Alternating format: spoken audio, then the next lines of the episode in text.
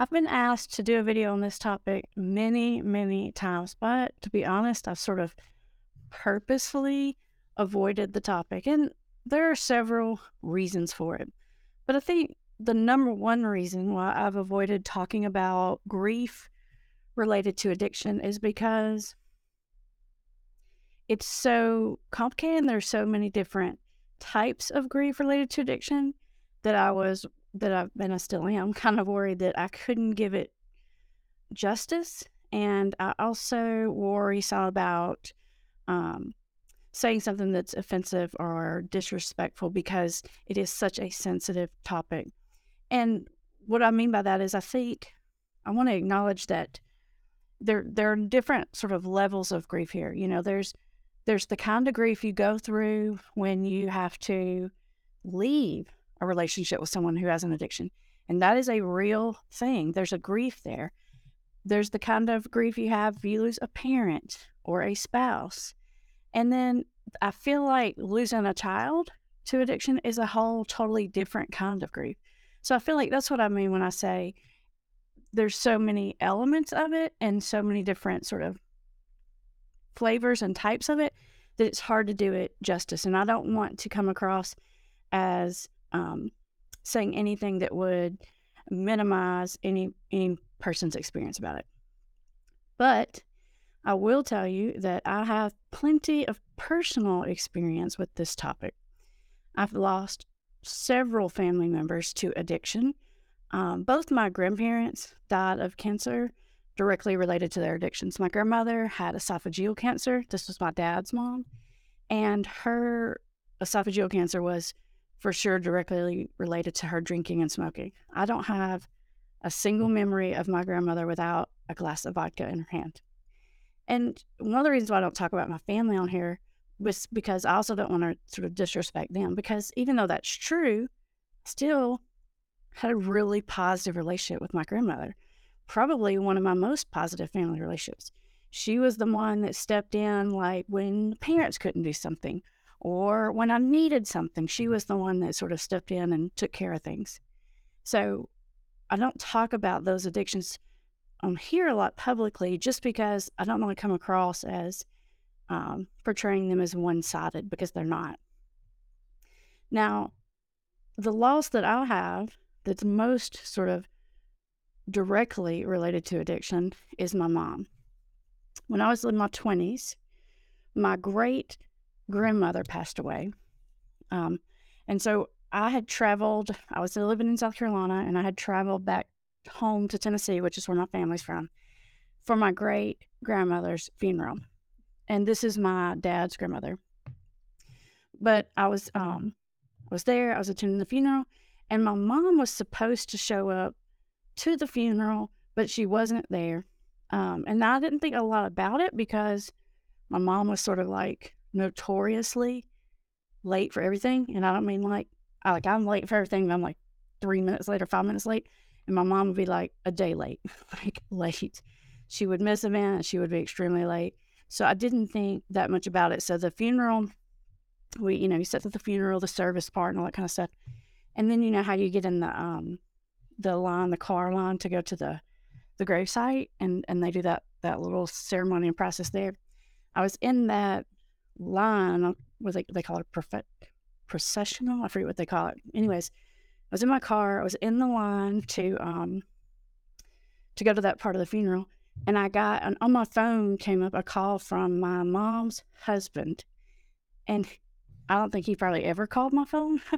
so it was one of those things that like immediately before I answered, uh, you just sometimes you just know. I just knew what he was going to say and he said he told me that my mom had passed, and I wasn't even. We're like, I was in the car, I was at the gravesite, but we weren't parked yet. We're still sort of like driving like around the long like driveway at the um graveyard, and I couldn't even like keep driving. I felt like I was holding up the traffic. I like, got in my car. I was like sobbing. I had to like run up. I think my dad was in the car vehicle or something in front of me, and I like knocked on his window. And I saw what happened. And then next thing you know, it's like all of us were like out in the graveyard sobbing, but we're not with the rest of the family, and everyone's looking at us. It was was pretty traumatic, terrible, yeah. And then um, I can't remember exactly how, but we ended up at the hospital. They said, Do you want to see your mom?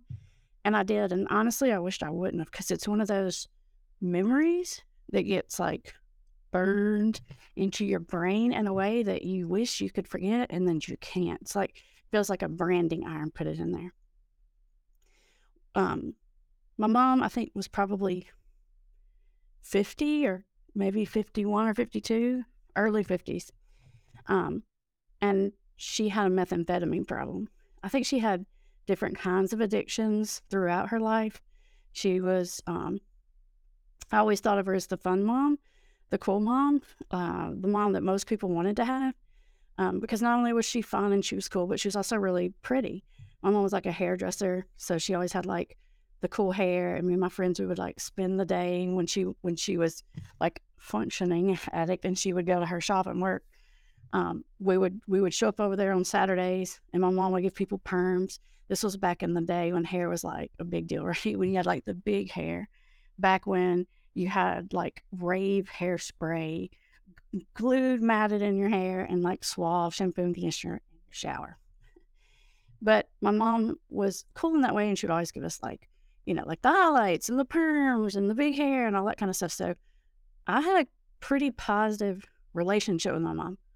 But as her addiction grew, she really started to sort of decompensate to the point when this was mostly like when I was in high school. She she always dated. She had different boyfriends and this and that, but she had gotten a new boyfriend. She would stay gone a lot. And to be hundred percent honest with you, I didn't think that much about it because I've always been pretty independent. Like I say, I, I pretty much raised myself. I think my family would tell you the same thing. I would I would go to work. If I'm my own ride to work, I would go to school. I sort of like handled everything myself, so I didn't think that much about it. But she would be gone for days at a time.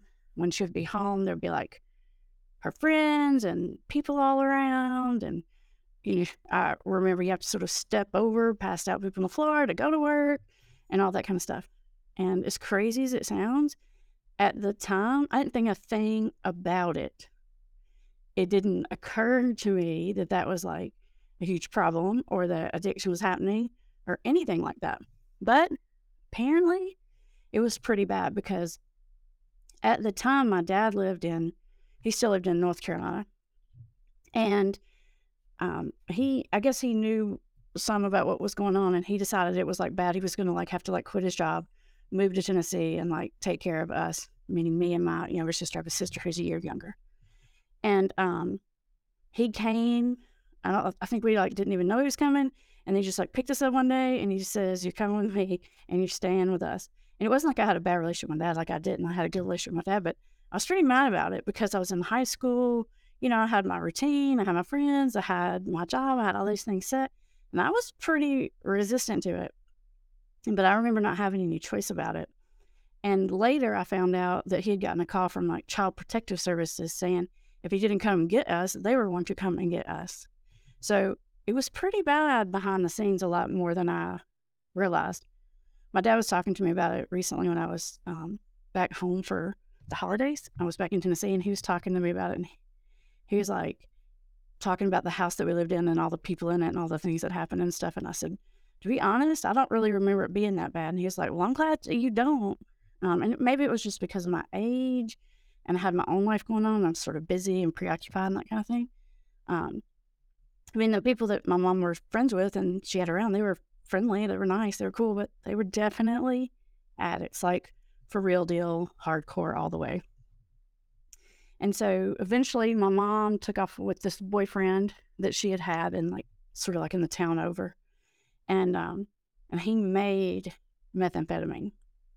And so I didn't really know all that was going on at the time. I'm from one of these like really small towns where there's nothing in the town. And sometimes those really small towns, there's nothing in town, there's a lot of meth. And it was one of those kinds of towns. So um, she married this guy who made methamphetamine, and I think the addiction went downhill pretty quick from there. I never had a bad relationship with my mom, um, but looking back on it, she wasn't there a lot of the time. Um, I didn't, like I said, I didn't know it was that abnormal to not have your mom around, especially in high school, cause just because I was so busy and I'd always kind of taken care of myself. But looking back on it, it was definitely all right there in front of my face. Just couldn't even see it. Uh, when my mom passed away, I was pretty shocked. Like I didn't see it coming.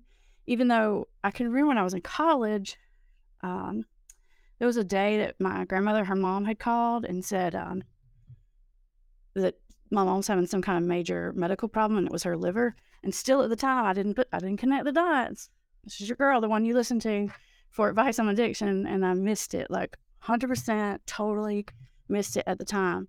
Um, and whatever it was, they didn't talk about it anymore after that day, but it sounded pretty serious liver trouble.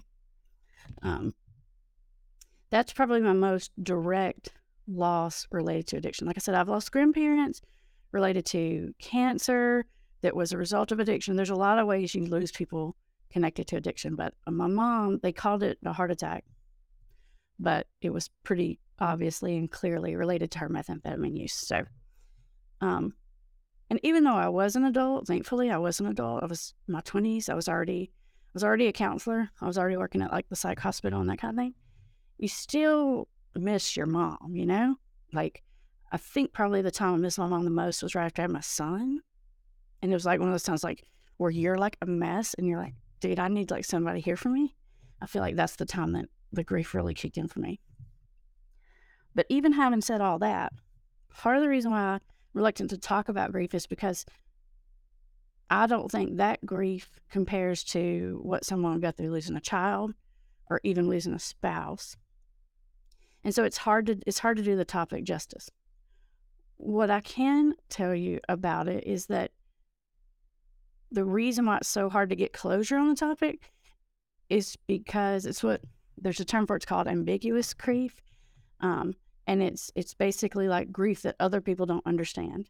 Like normally when you lose someone, everybody sort of understands and they know what to do and they bring you casseroles and they may still like come over and bring you casseroles, but there's this awkwardness in the air about it. And um, you know what people are thinking, you know, and you know people are thinking, you know, like it's just complicated. Plus, it just feels so unnecessary. You know, losing someone to addiction just feels like it just didn't have to happen. And so it's it's hard. In addition to all of those things, usually if someone dies of an addiction or you lose them, even if you just lose the relationship, um, like going through a divorce or something, um, there's a lot of mixed feelings about that person. And when you lose someone and there's a lot of mixed feelings, it's harder to get closure on and get recovery from than when you lose someone like that you like loved solidly and you had this like really great relationship. That's terrible when you lose someone like that, but it's it's sort of clean. It's a clean break and you know how you felt about the person. Or if you just mm-hmm. hated somebody's guts, it's a clean break. But when you have all these mixed emotions about someone, it's a little bit more complicated and it just leaves you feeling sort of all mixed up. One of the things that I also know about grieving someone related to addiction is that usually, even though you don't know it, you start grieving long before you actually lose that person, like for good, because the addiction takes over and changes that person. And you really don't have your loved one in most cases for years and years and years before, like, you actually lose them or you actually divorce them or they're actually like gone out of your life. Um, and so it's this like slow, drawn out process. And it can also be complicated by the fact that it's like in some cases they get better and they get worse and they get better and they get worse. And so it's like you have to lose them like 25 times over and over and over again. And it's just, you know, that wounding creates a lot of tra- of trauma for people. Sorry if my dog starts barking. There's probably like the Amazon guy or something here. I don't know.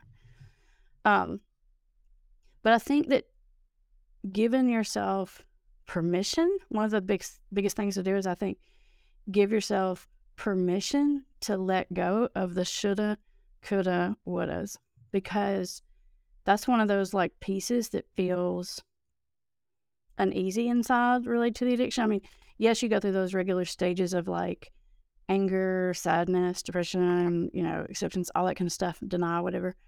But the piece that just sits there, I think, when it comes to addiction is this like, could I have done something different? Could I have said something? Could I have changed the situation? or I wish I would have known about, you know, maybe you didn't know your loved one was in a relapse, or maybe you didn't know they had an addiction at all, you know? And it, it leaves you with this feeling of, I could have done something. And some people even like, um, sometimes I get comments on my videos saying from people who have lost loved ones, and they'll say that they're like watching our videos because it helps them process their emotions and it helps them think through like, um, you know, maybe what went wrong. But I almost have like this like pain in my heart when people say that because on these videos I do talk a lot about how to get some, through to someone who's addicted, and I hate to think about like someone who's lost a loved one watching these and then it just hitting that button. Maybe if I you know, would have had Amber's videos before, maybe if I would have said it this way, like like she says, say it, or didn't say this, things could have been different. Ultimately, you have to realize that addiction is a terminal illness. It's a terminal illness, just as deadly and more deadly than all the other ones out there. But people just don't realize that. Even the people who have it, they just don't realize how serious it is. And I usually say that not only is it terminal, it it it's it's the worst kind because if you have another illness and you like like let's say you have like breast cancer or something, you know, people have walks for you and they bring you casseroles and soup and they take care of you and you're like you know a, the hero of the little community you're in and all that kind of stuff. But when you have addiction you're like the villain in the story. And so i usually say the, the worst thing about addiction is if you have it this is not for the family but for the person it's not dying from it. It's everything that happens before then and anyone who's been deep in addiction can tell you that because it brings you to this point that you don't even want to live anymore. Um, sometimes people do get like, like they have thoughts about harming themselves, and then sometimes people just sort of get like passively want to die kind of things, where they just are living very recklessly and they don't, they really just don't care what happens to them, and they have like the secret thought sometimes that they wish they wouldn't wake up from the last bender or something like that. That's what's the bad part. It's everything that happens before you either, you know, you lose yourself or you live as you lose your loved one because there's so much pain involved in it. And I'm going to say this because I know some of you out there watching this feel this and you feel guilty for feeling this and you would never acknowledge it or say loud. So I'm going to say it for you. But sometimes um, there's a relief um, maybe once you, if someone passes away from the addiction. And I say that not to be mean, but when you've been on this roller coaster for years and years and years, and you literally feel like you've lost them a hundred thousand times, it's suffering. It's awful. It's terrible to have to like lose someone, get your hopes up, lose someone over and over and over again. And it's not that way in every case, but it is that way in a lot of cases and it's exhausting. And I know that you feel guilty for having that thought, but I want you to know it's a normal thought. In fact, it's exactly the same as like like I do remember when my grandfather died. He he died of lung cancer and he was really sick in the end and you know he's in hospice and I remember going to see him and I mean he's just so sick and he's just not even there and he's just skin and bones. He doesn't even know who you are and it's just awful. Watch and, and any of you and a lot of you out there have, you know, watch someone slowly pass away like that. And it gets to the point that you really just wish that it would happen, that they would go because you know how miserable they are. And you're miserable and everyone's miserable. And it's just awful suffering. And most of us, when we think about that, we can kind of understand why a loved one would feel that way.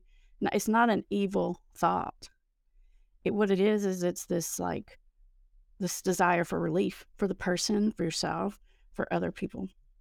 So I just want to put that out there because I know a lot of people feel that way. It's usually not that they only feel that way. That's usually like one of the feelings mixed in with a whole bunch of other feelings. So it's not just like, like good riddance, you know, I'm glad you're coming. It's never like that. But there's a piece of you, if you've been on that roller coaster for a very long time, that does feel that way. And that's okay. And it's a natural feeling. And the truth of it is, if you've gotten to that point of feeling like that, you probably lost your loved one a long, long time ago. I've, since I've done this for so long, um, I've definitely lost clients to this illness. and I've worked with families who have lost their kids to this illness. Um, some of these teenagers that I started working with early in my career, I've just known them and their families for so long. It's kind of like a natural part of the part of the process. And watching these parents struggle for years and years and years when it comes to their kid, it's just like this slow loss grieving process that sometimes lasts for 10 or 15 years. It's very, very painful. But if you can let go of the shoulda, coulda, woulda, even though I'm on here like every week telling you that you can influence and I wholeheartedly believe that, you've also got to understand that we all shoulda, coulda, woulda. And even me, who like literally does this all day, every day, I mess it up. I, I all the time say the wrong things. I all the time don't say the right thing or miss my opportunity or get exhausted from it and just don't have the emotional energy to really rally around it sometimes. And you got to give yourself a little grace on that. There's always a million shoulda, coulda, wouldas. So don't hold yourself hostage with that. You got to give yourself a little self forgiveness. And I think that will go a really long way in your healing process because that's that one little wound that, that just doesn't want to heal.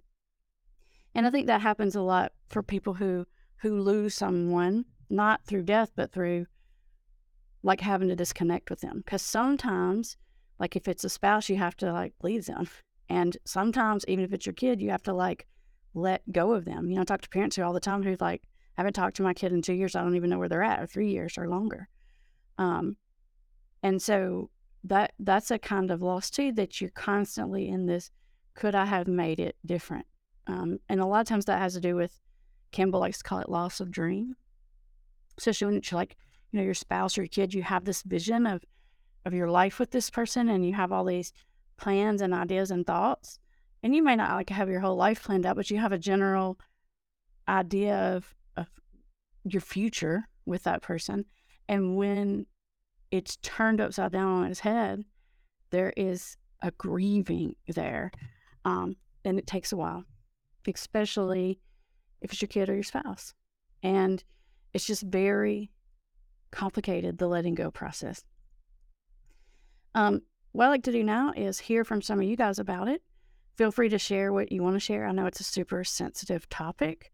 Um, if you are watching and you have any um, thoughts or tips or pieces of advice of something that helped you um, deal with the loss of someone related to addiction, please feel free to share that. Or if you know of good support groups or resources, uh, I'd love it if you would share that in the comments and in the chat because a lot of people out there feel very alone with this topic. Because when you lose someone to addiction, it's hard to talk about it like you might talk about regular grief to people because you know you you feel like other people not so much that they that they don't understand your loss, but more like like they might be thinking, honestly, this is a good thing because you needed to get some distance from that person, you know, and you know that they're thinking that, and you know that it's hard for them to understand your complicated, mixed up feelings and emotions about it. Um, and so it's it's hard and having somebody else who who gets it and understands that also helps you heal from it because just that connection of like i get you and i see you and i know what you're going through is pretty huge. All right let's see who's here with us live. Hey jeremy and uh, is it jeanette? Uh, and crystal from vancouver canada. Nice to have you here crystal. And um, Dula. Am I saying your name right? Uh, Duola Crystal. First time. We're glad you're here. Nice to have you on the live. Vicky's here from um, South Dakota. Bambi and Pam. Hello, you guys. Catherine. And let's see here.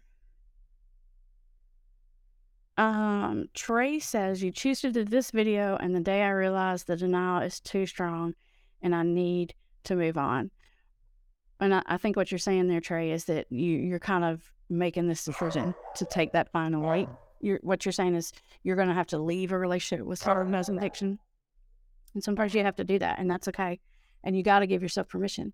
At some point, you got to realize you did what you could do. Even if you watched all the Amber videos, even if you've done everything, at some point I have to say sometimes with clients, I did everything I could do.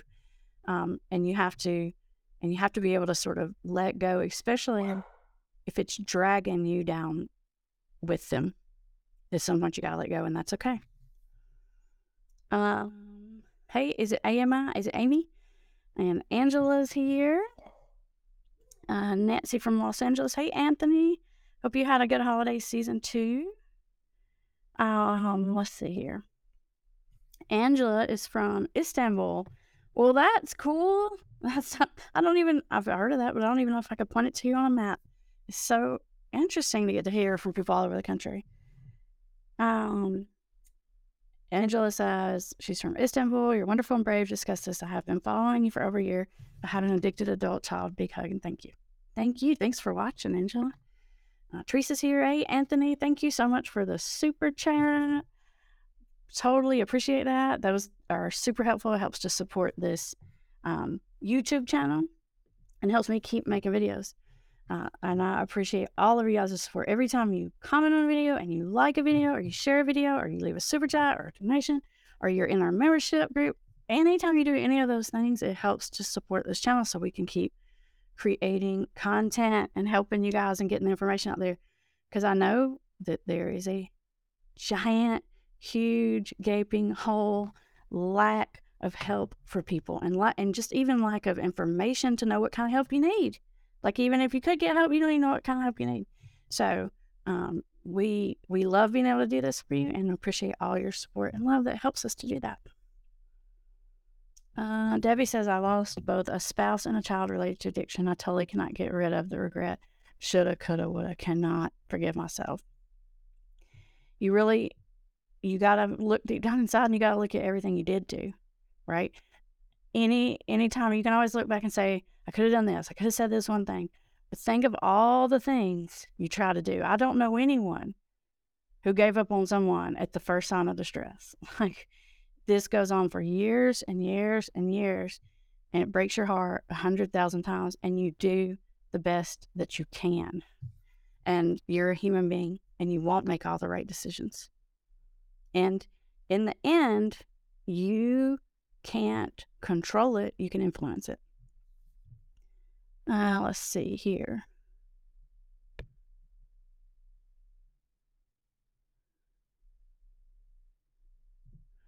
A star says, My AH is that addicted husband, alcoholic husband, doesn't give a rat's patooey that he's killing himself with alcohol, you will say. Yeah, um, I've heard that. I've seen it more than I've heard it, but yeah, I've heard people even say it out loud before. Um, that, that they don't care. The thing of it is that they don't acknowledge is that they're killing the people around them too. And so it's one people who are in active addiction who are really in it, they they want to have this thought of they're only hurting themselves, but that couldn't be further from the truth. You're never only hurting yourself. That, that's just not. If there's someone out there that loves you, you're hurting them too. So I don't let people hide behind that I'm only hurting myself thing because that's that's a no go in my book. Um, Teresa says, Amber, that's exactly what my loved one said about people compassionate about cancer, but not when they see addiction. I think addiction is a cancer. It's literally a cancer that just not only just sort of erodes the person, but it just keeps spreading um, through the whole family and through the whole community like a parasite. It just takes everything from you. Um, let's see here. Heather says, When I was young, my mom's best friend's husband died from addiction. She told my mom that it was awful to say, but she finally had peace. I used to think how horrible, but now I get it. Yeah, because you live in such constant fear and terror and anger and resentment that it's it's it's exhausting. And the fear, the constant fear and the constant guilt, it just eats at you and so it's like you you know it's coming and you're constantly worried about it. And so finally when it happens, you're just like, okay, now I don't have to be scared of it because I've been scared of it for so many years and for so long. You know, every time the phone rings, you get sick. Every time, you know, it, it's just it's just constant. And it's okay. And you get exhausted. Um Tina says, I live with anxiety every day as my son is so deep in addiction. I feel so much guilt for following the tough love approach. Um, Tina, what I would say to you about that is, as far as the tough love approach, there is a little bit of tough love even even in the Amber approach when it comes to allowing the natural consequences. That is some tough love, but you clearly still love your son. And so when I say, you know, that I don't really like the tough love approach, the part I don't like about it is like the mean interaction part, not so much the like let them live with the consequences part. So I don't know your story, Tina, but sometimes no matter what you do, all those difficult things happen to the person. Um, let's see. Catherine says she was addicted to heroin and fentanyl for 10 years, just celebrated three years on the first. Hey, congratulations. That's a really cool sober date, first of the year. That's easy to remember. And such a great, like, fresh start day. I love it. Congratulations. And I'm glad that you said that because we need to hear the success stories. Today is, is kind of sad. I'll try to keep it kind of positive, but I also do want to acknowledge the grief because I have been asked to talk about this so many times. Uh, let's see. Jude says, Nancy, also a person who's addicted to opiates, specifically fentanyl here.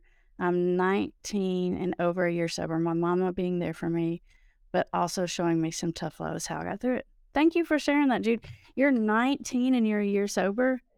Guys, you guys have to let Jude know how impressive that is getting sober at such a young age is amazing and impressive. And we're so glad you're here. Uh, let's see here. Uh, Teresa says, I know all may not agree, but remember, Jesus never gave up on us. And I say, I don't give up on your loved ones. That's right. Sometimes, even if you have to walk away from a relationship, doesn't really mean you're giving up. It means you're saving yourself. it's like the whole they're drowning and they're taking you with them, but you don't give up. And you're not even saying, I'm done with you forever, but sometimes you do have to step back, and that's okay.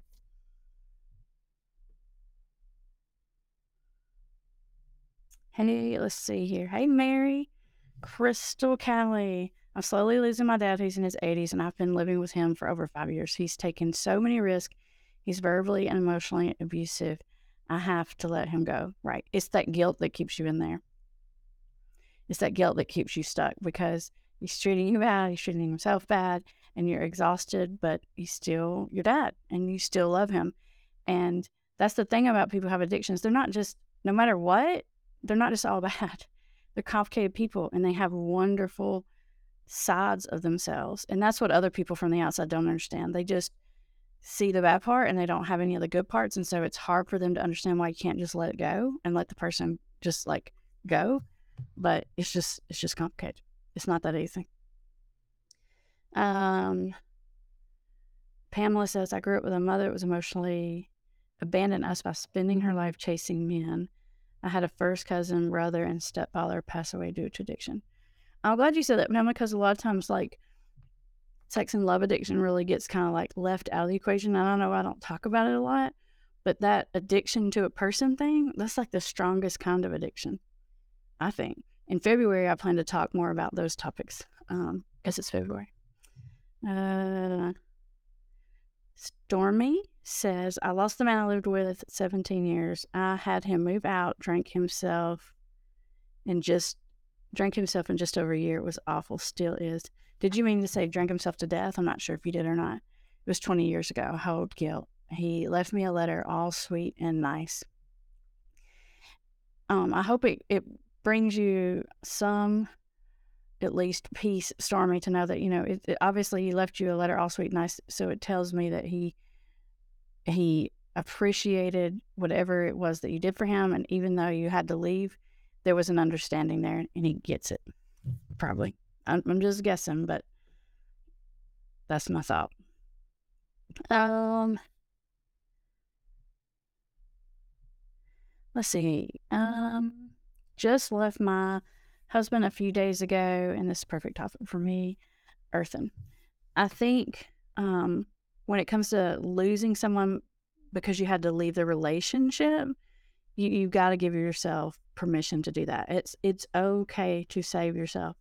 If you're in the burning building and you have tried and tried and tried to rescue them and they will not come out of the burning building, you have two choices at that point. You can stand in there and burn with them or you can get out. And it's okay. It's okay to do that. I know I'm like one of the only people out there telling you, like, you could do this and you can do that. And I feel like I have to balance that out for you guys. uh, let's see here. He left me because of fighting. And this is from Shawana. Let's put it up there because it's long. He left me because of fighting, and after I called him on his substance use, he uses substances every day to numb and escape marijuana, alcohol, and what is that? Psilocybin? I don't know what that is. Uh, it was the alcohol that caused the fighting. I think he knows that, but now he's alone. I worry about him. I didn't find you until after the split a month ago. I'm going through a loss. I said, I wish I would have known sooner. I was dragging me down. I feel relief, but I wish I could have helped him. One thing, um, Shauna, about alcohol particularly is sometimes they don't know it. it's just like this little different thing about people that I see that are addicted to alcohol. Like they literally, and marijuana, those are the two that they they literally don't know that it's the substances causing all the problems. They they really for real think it's everyone else. Like a lot of times, some of the other addictions, they'll say it to everyone else. You know, they'll make you feel guilty and they'll put it on you and they'll try to tell you it's you, but they they know deep down. But alcohol, marijuana, um, marijuana is that way because it affects you so slowly over such a long course of time that you you don't realize that that is what's causing the problem. And alcohol because you don't remember how bad you are. you you literally you have all these gaps in your memories and you don't know how you act If you don't remember the whole full story. All you remember is you felt good and everyone else was on your case and being crazy. So sometimes when it when it comes to those two substances, the person really doesn't know. And you know how I know that? Because when they come in my office and they tell me their story from their point of view, like they literally have no clue. It, it's crazy, but I see it over and over and over again. Hey, Amy from Syracuse. Um, let's see here. Jeremy says that his partner's addicted to meth, doesn't realize how dangerous it is. Um, each drug has addiction is addiction, but each drug has its own little like idiosyncrasies that are are unique to it. And um, meth addiction can be so scary to me because of the paranoia and because of the delusion um, that can go on for days and days and days. To me, it's it's scary. It's like dangerous in a way that some of the others are not. Um, hey Pamela, there's two Pamelas. Hello to both Pamelas. Let's see here. T Robertson says, I'm tired of being sucked into the cycle, detachment, grief, and then hope when they say they want to change, but they don't. It's torture to grieve again and again. And and I will say this to you, T, is a lot of times when when someone said that a million times, it's easy to start to think like they, they just said it and they never meant it. But to be honest, a lot of times they mean it when they say it and they just are in denial about what they need to do or they don't take the steps. So it's not always that they don't mean it when they say they're going to change or they want to get help. But if they don't take the right steps or they don't know what steps to take or they're unwilling to take, you know, the actions they need to take, then it just doesn't work. But it feels like when you're the person on the other side of that, feels like that they never even intended. They didn't even try it off. Um, but a lot of times they mean it in their heart when they say it, but you gotta you gotta have that action right after, or you're not gonna get anywhere. Um, Pamela says therapy helps to EMDR if you have PTSD from it. Find someone that understands the disease and grief. Yeah, sometimes I get like the question like from family members like who are processing their own feelings about it. Maybe they're dealing with like like Pamela's saying like their own like trauma reaction to it or just their grief to it, and they say, you know, what kind of counselor should I find?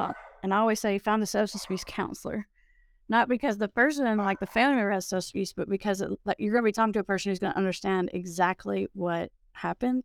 You won't even have to tell them; like they're going to understand the dynamics of the situation without you having to say a whole lot, and that just helps when someone gets it because it's a different kind of thing.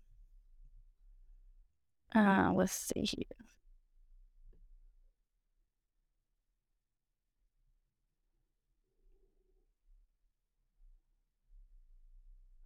Teresa says the ones I know have the most loving hearts with compassion for others. Why do people put a label on the evil of addiction? Well, that's a good that's a good question, Teresa. Why do people put a label of evil on addiction? Because addiction will make you do evil things. I don't want to sugarcoat it, and sometimes people get mad at me for saying things like, you know, lies that people with addictions tell. But let's just be real here. The person is not evil, but addiction will make any person do bad things, and no one is immune to it. Um, if you are addicted to opioids and you are sick enough, you will steal. You will lie. You will hurt the people that you care about. And so there is, um, there, there is a level of, and when you say evil, it's kind of like a religious word, but there's a level of badness involved in it. Not because the person is bad, but it, it will cause you to do bad things. And I'm not going to sugarcoat that or or or shy away from it. Yes, I you know I, I feel bad for the person. I know it's an illness. I little I literally have spent my whole life helping people have addiction, but there's there's an evil, and even people that are in recovery, they'll tell you that there's an evil. They'll tell you that when they get on the other side of it, and they're being honest. Um, let's see here. Uh, Shawana says, if they don't it's the alcohol, how do you tell them so they understand? Great question, Shawana. You do not tell them um, directly. What you do is when you stop engaging in the screaming and the yelling and the fighting and the power struggling, and you just let them do what they're going to do, it's kind of like you just step, it's kind of like someone's yelling at you and you don't yell back. Like pretty soon they realize that they're being kind of ridiculous. It's kind of like that. Like stepping back out of the way is usually is usually a way that they're going to see it faster. Um, sometimes, and I don't necessarily recommend this, but some family members have recorded the person so the person can see what they're like when they're drinking. But you really need to think long and hard before you do that about I don't know your person. And sometimes that is not helpful. And then sometimes it is. So you have to think you have to think hard about that. But don't try to force them to see it. Stop distracting them from it and they'll see it faster. Um, let's see here. Sober Living Builders Private Ministries. Hey, Sober Living Builders. My ex would pretend to be the victim. She has anxious attachment style and she is self medicating herself to death. Yeah. Um, most of, not all the time, not 100% of the time, but I would say like 90% of the time, addiction really fuels on this like swirl of resentment and self pity. It's kind of, it's the way the person justifies to themselves continuing to make a bad choice. It's the way they make it okay. And it kind of like gives themselves like emotional permission to continue because it's like, I can't help it because, or you maybe because, or this isn't my fault and I suffer too much and I have to have it. You know, there's this sort of victim thinking involved in it. Um, it it's there usually 90% of the time. Occasionally it's not, but almost always it is. Hey, Jenny, thank you for your kind words. Brenda says, uh, it's a long one, so I'm going to put it up here. My son refuses to speak with me because I told his ex wife not to give his daughter's address to him. He had a substance he had substance abuse psychosis and got really bad, but is better now. I really want to give it to him, but could lose my relationship with my granddaughters. It's really making me so sad not to have contact.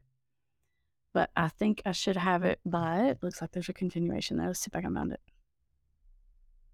I don't see the rest of your comment. It just kind of dropped off. So your son refuses to speak to you because his ex wife, let me see if I get it right, because I was told by his ex wife not to give his daughter's address to him. Okay. So, so your son is divorced, and the wife told you that you weren't allowed to give him the address. Yeah. And that, that puts you in a terrible, bad spot, right? Because it makes you the villain um, and and I usually say, Brenda, stay out of the villain role as much as possible, up and to the extent of when it has to do with safety. And this, if it has to do with safety and you're dealing with your granddaughters, then that comes first, and that's how you you make those decisions. So you've you've made the right decision, even though it's a hard one and it doesn't feel good. Mary Kay, can giving an ultimatum push my spouse to get help or will they lie and say they will get help? Great question. I'm going to pop it up here. I'm going to tell you my response to that. Somebody asked me that um, on one of the consults I did this week. One of the phone consults I did this week, somebody said, you know, they were talking about their spouse and they said, you know, I see all these other people who like finally tell their spouse that's it. You either quit drinking or I'm out of here, you know, or you quit using or whatever it is, you know. And she's like, and and it seems like some of them turn around. Like, am I doing the wrong thing by not doing that? And I thought that was a that was an excellent question. And here's what I told her. So I just want to tell you, Mary Um, here's what the person is going to think a lot of the times. They may or may not say this, but a lot of times they are thinking this, and I know this because they sit in my office and tell me this all the time. By the time you say that to them, there's been so much fighting and arguing, and they're so mad at you, and they feel like you're the bad guy that they secretly wish you would just leave. Terrible, right? I know that makes you angry, and it feels frustrating for you to say that because you're like, I'm not the one the problem. But you are their problem. They, you know, they see you as the one that's causing all of their distress a lot of the times. And so, does the ultimatum cause a person to quit? Not necessarily. Um, usually, um, if you leave someone who's addicted, their addiction would get worse. And I don't say that because I tell you to never leave, because that's not what I mean. I'm just saying that's the facts of it. And so, what I told the person on the console is this sometimes it does come down to, and it's really not even an ultimatum. It's like, I can't do this anymore. Like, you, you either get sober or I'm out. And it's not even like I'm threatening you. It's like, it's okay to say that when it is the dead cold truth and you are 100% like absolutely there. So what I told her is never give the ultimatum because you think it's going to push them into making the right choice if you get to that point where literally it's ultimatum for you, like you can't take it anymore and you are just so done, like, and it's not, you know, it's not a punishment, it's just like I'm done, then okay, say it. But but you're not you're not really giving an ultimatum. You're just telling them where you stand. You're just being honest with them. It's a different kind of thing when you get to that point. Like you're just done and you can't take it anymore.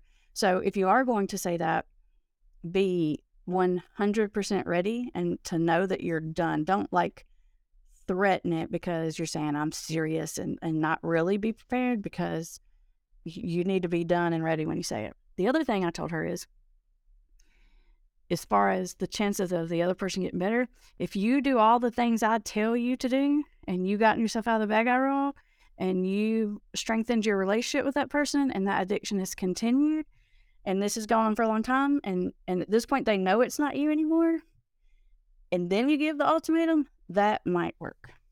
And the reason is is because if you give the ultimatum and they're still mad at you, honestly, they either don't care and they're secretly glad, or um, they blame you and they use it for a self pity and I can't believe you left me and you know you weren't there for me when I needed you and they use the self pity to fuel the addiction. But if you've done all the work um, into like the craft method, into all the things that I teach you and all that kind of stuff, and then you say it, sometimes it does get the attention of the other person. But I still hold to what I said, like don't say it unless you like mean it. Don't use it as a threat. It's not threat. It's just like your truth when you say it. Um Jan says, Oh hey, um Cynthia, thank you for the super sticker. Appreciate that. And I think there was another one up there I didn't put it. I'm gonna go back and find that in just a second. Um, Jan says, I used the craft method and smart recovery techniques on my son to confront him about his substance use this week, and we are collaborating. He won't go to inpatient, but I'm hopeful. I love that you use the word collaborating. Because you used the word collaborating, guess what? It makes me know that you really did use the craft and smart recovery techniques. Like the fact that he's collaborating with you on it makes me know you you did it the right way and you did the work. And he may not do exactly like the the nth level that you want him to do, but he's probably going to be willing to take a step because that's what those methods do. Is they they create a more collaborative approach and they help a person see it faster. Let me see if I can find that other super sticker because I should have given some recognition for that. I know I put Anthony's up there. Oh, crystals. Did I put this one up here? Crystal, thank you so much for the super chat. I appreciate it. And I didn't want you to think I ignored you. Thank you, thank you, thank you. All right, let's take a couple more comments while we still have a little time.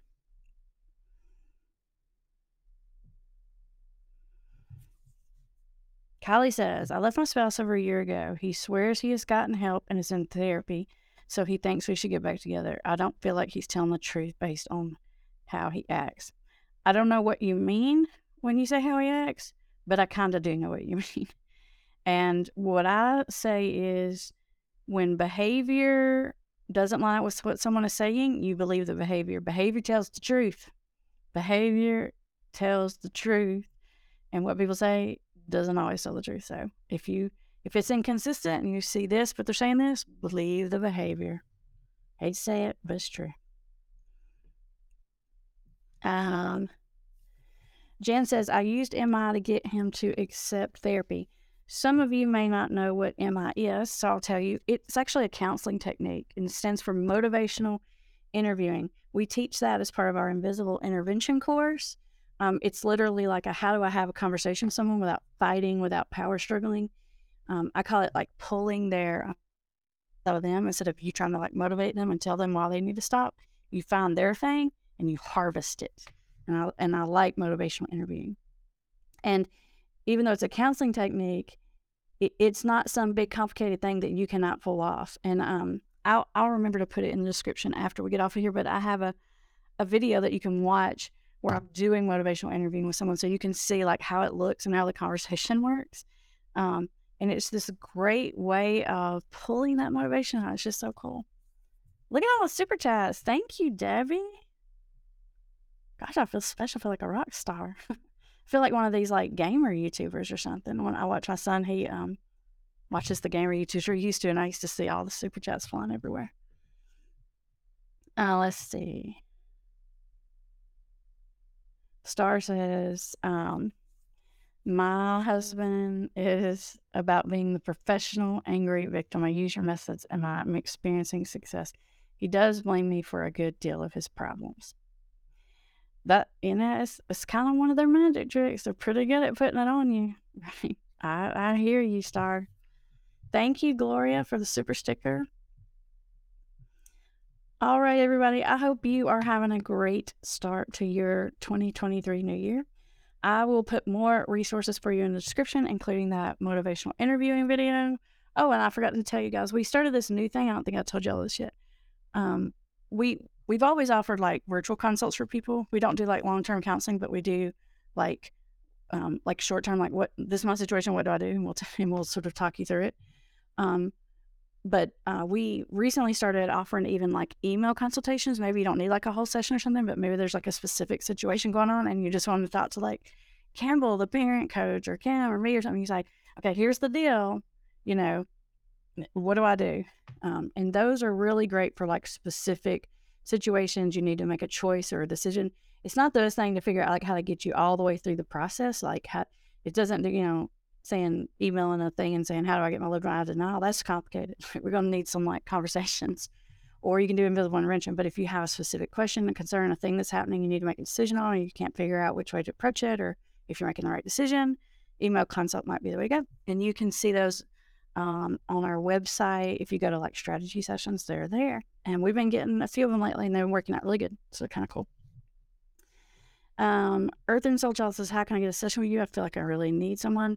Under most of my videos, and I'll put it under this one too, there's a, a link that says strategy sessions, and it will tell you um, how to do that. And we also have other counselors um, that, that see people for different things. But all of us, um, even though I'm the one that usually sees the addicted person, I can still see a family member. Campbell can still see a spouse. Even though we have like our little niches, we all see all the pieces, and that's what makes it work. Because you got to understand all the pieces. All right, everybody. I will see you next Thursday at 1, and you can be on the lookout for a new video on Tuesday. Oh, one more super sticker. Thank you, Yvonne. You're so sweet. Oh my gosh. I feel like a superstar, I'm like a rock star up here. Thank you, everybody. I'll see you soon. Bye bye.